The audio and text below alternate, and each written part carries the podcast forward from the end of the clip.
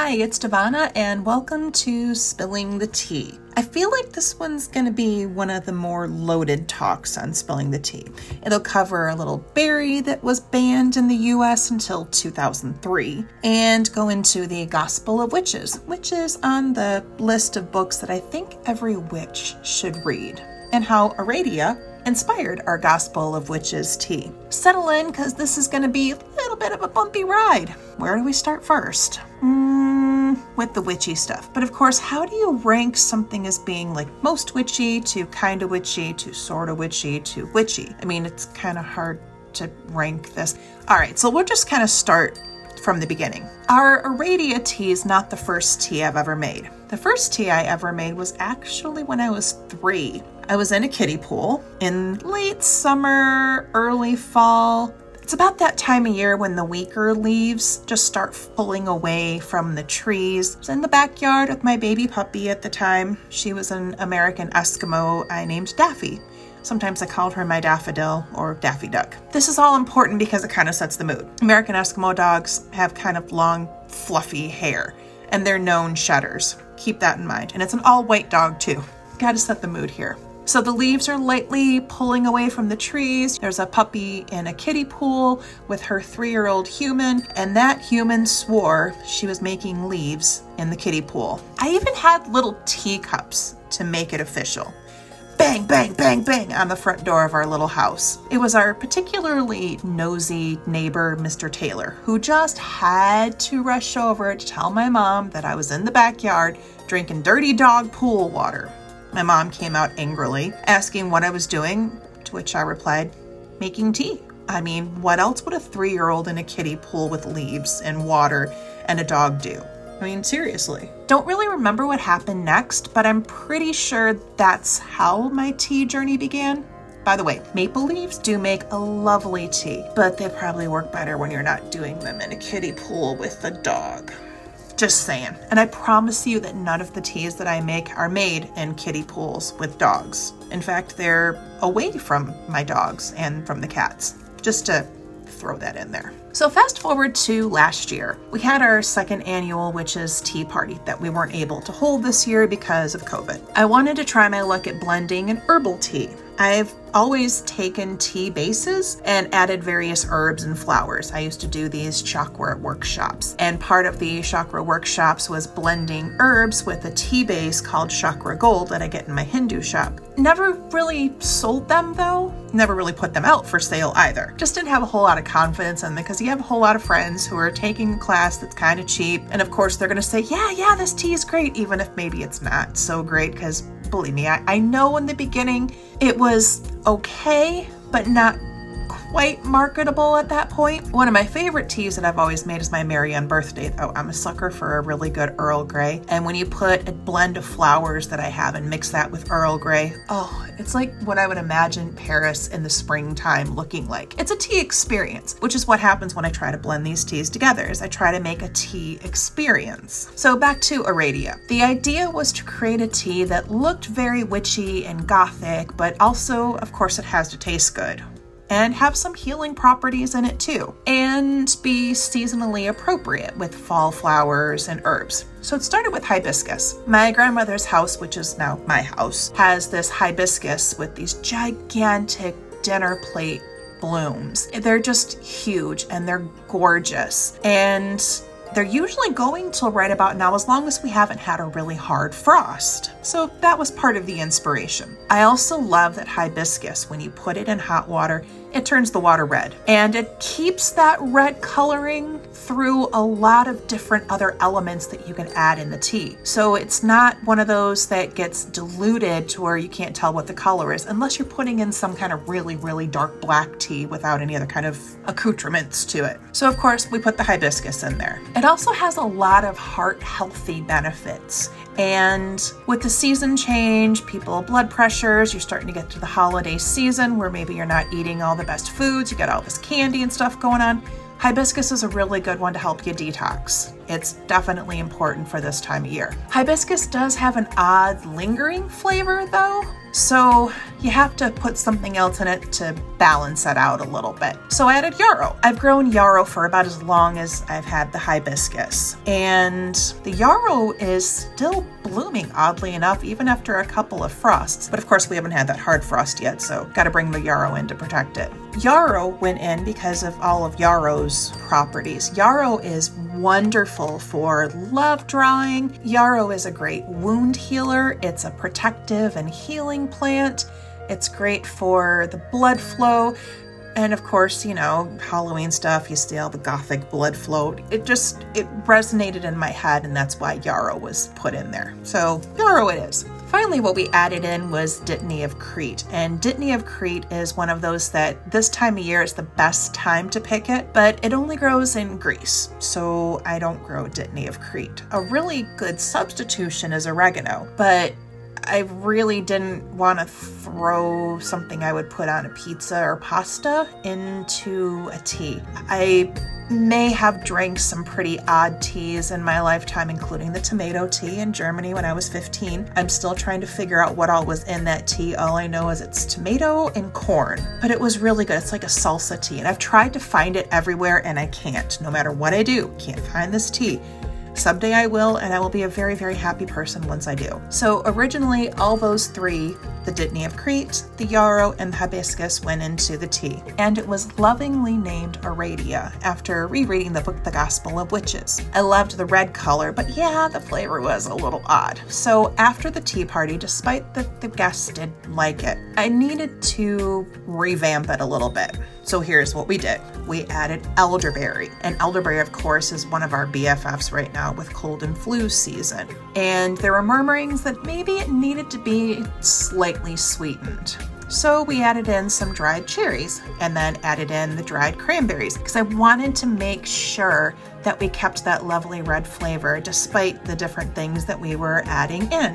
And plus keep those heart healthy benefits too. So then I sat back and I thought about what else could we add to it? We've got dried cherry, dried cranberry, we've got the hibiscus, the yarrow, the Dittany of Crete. We also added rose hips. What would be the perfect base for this? That's where the black currant came in. So black currant is full of scandal. It was actually banned here in the US back in 1911, making it truly the forbidden fruit. Why? Well, in the 1700s, there was a Lord Weymouth, and he began shipping white pine seedlings to the UK, which started the whole logging industry over there. And then they shipped the seedlings over to Germany. And in between that England to Germany thing, this weird, what they call blister rust started happening on the pine trees, and it only affects pine trees. So they're having this issue going on over there. And this Lord Weymouth, he's like, I think I may have shipped too many trees over, guys. Can you ship some of them back? The trees have gotten diseased though. So when they came back over here and we planted them, all of a sudden, all of the trees that were replanted, plus the ones that were already there, they got infected with this blister rust. Understand what this blister rust is. It is a weird disease that happens, like I said, only to pine trees.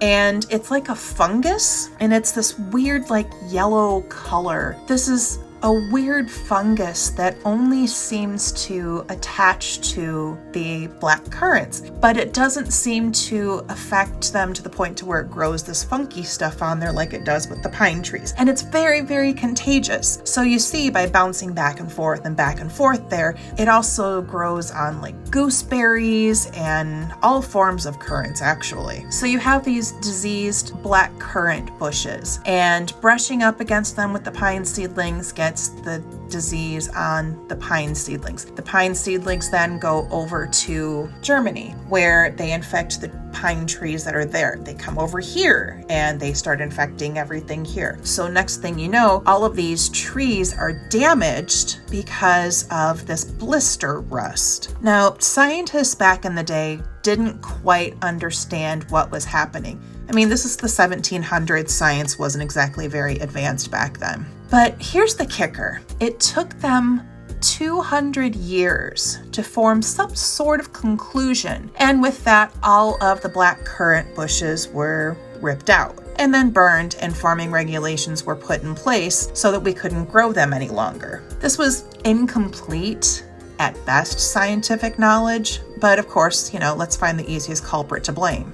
Instead of doing, I don't know, maybe a little research, who knows. It took a New York senator in 2003 to push for the reversal of the ban, and now we have black currants back in the US. The catch is now that black currants cannot be actively farmed where there are pine tree farms because of the contagious nature of the disease. And this was all set forth not because if there was any kind of problem or toxicity with black currants, but all because of the logging and lumber industry. And believe me, people have tried over the last 200 years or so to bring black currants back to the US, but they tried all kinds of things, even going down the whole tomato thing. Remember, you know, early medieval days, they thought tomatoes were toxic because the acid in tomato reacted poorly with the lead plates. Yeah, they tried that whole thing back then. It's like, no, there's absolutely no toxicity in black currants, especially when people overseas in Europe have been drinking black currant tea and reaping the health benefits for over 200 years. So black currants are kind of like grapes. They have leaves like grapes,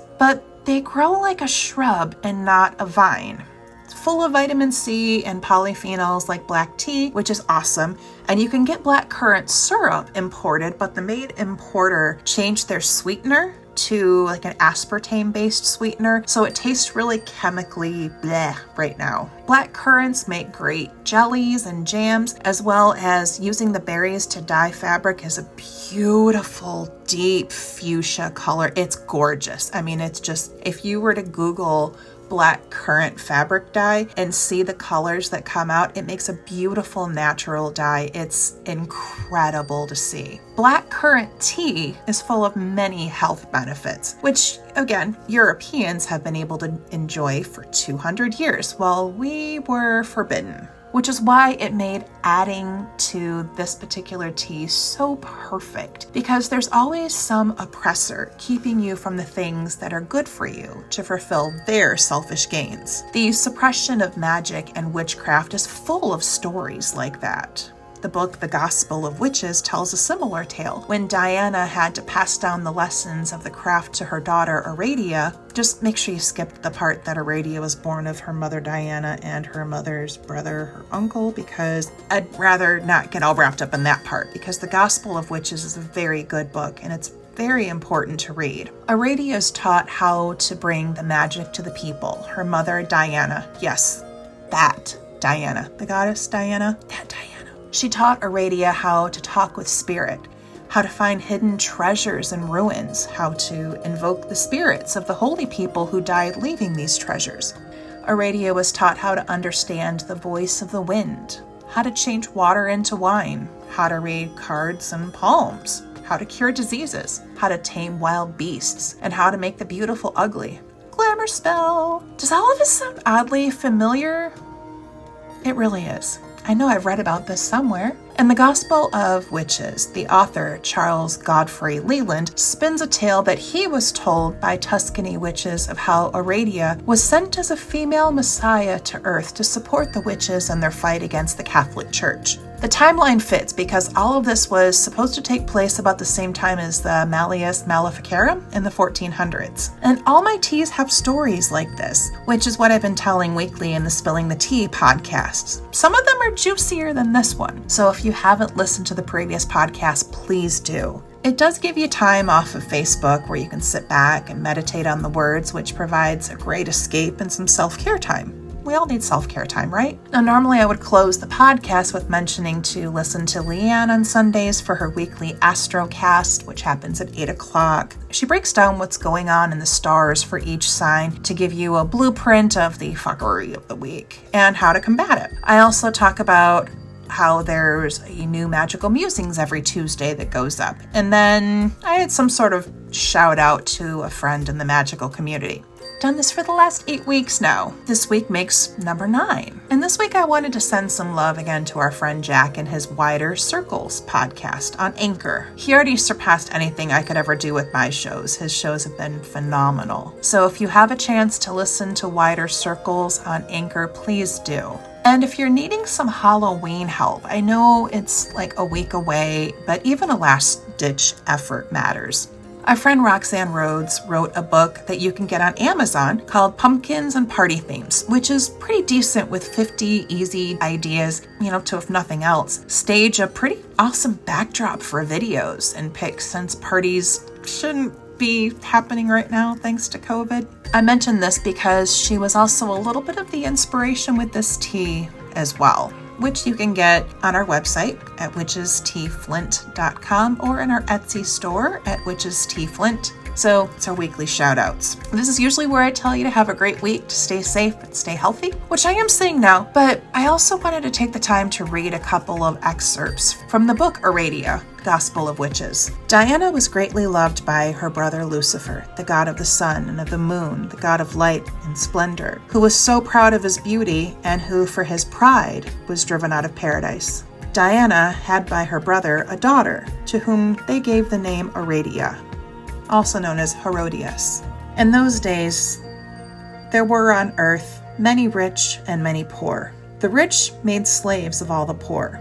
In those days were many slaves who were cruelly treated, and every palace torturers, and every castle prisoners. Many slaves escaped. They fled to the country. Thus, they became thieves and evil folk. Instead of sleeping by night, they plotted escape and robbed their masters, and they slew them.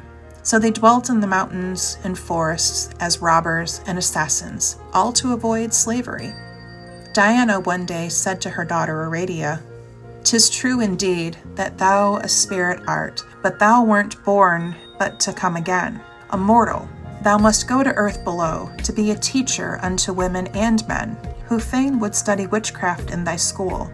Yet like Cain's daughter thou shalt never be, nor like the race who have become at last wicked and infamous from suffering, as the Jews and wandering Zingari, who are all thieves and knaves, like unto them ye shall not be. And thou shalt be the first of witches known, and thou shalt be first in all the world. Thou shalt teach the art of poisoning those who are great lords of all. Thou shalt make them die in their palaces, and thou shalt bind the oppressor's soul with power. And when ye find a peasant who is rich, then ye shall teach the witch, your pupil, how to ruin all his crops with tempest dire, with lightning, and with thunder, and with hail and wind. And when a priest shall do you injury, by his benedictions, ye shall do to him double the harm, and do it in the name of me, Diana, queen of witches all. And when the priests or the nobility shall say to you that you should put your faith in the Father, Son, and Mary, then reply, your God, the Father, and Maria are three devils. For the true God, the Father, is not yours. For I have come to sweep away the bad, the men of evil, all will I destroy. Ye who are poor suffer with hunger keen, and toil in the wretchedness, and suffer too, full oft imprisonment, yet withal ye have a soul. And for your sufferings ye shall be happy in the other world, but ill the fate of all who do ye wrong. Now when Aradia had been taught, and taught to work all the witchcraft, and how to destroy the evil oppressors, she imparted it on her pupils, and said unto them, when I shall depart from this world, whenever ye need of anything, once a month, when the moon is full, ye shall assemble in some desert place, or in a forest, and all join together, to adore the potent spirit of your queen, my mother, great Diana, she who fain would learn all sorcery, yet has won its deepest secrets, then my mother will teach her, in truth, all things yet unknown, and ye shall all be freed from slavery. And ye shall all be free in everything.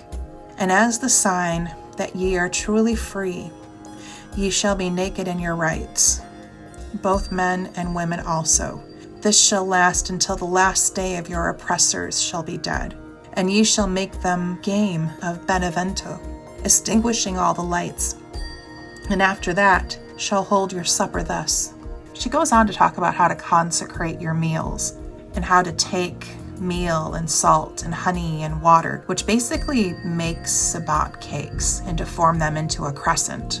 If you haven't gotten a copy of Aradia, Gospel of Witches, I highly recommend you add that to your Kindle library. It's a fairly easy read and it's full of great information. Thanks again for joining me on Spilling the Tea. Have yourself a wonderful day. Stay safe, stay healthy, and vibrate higher.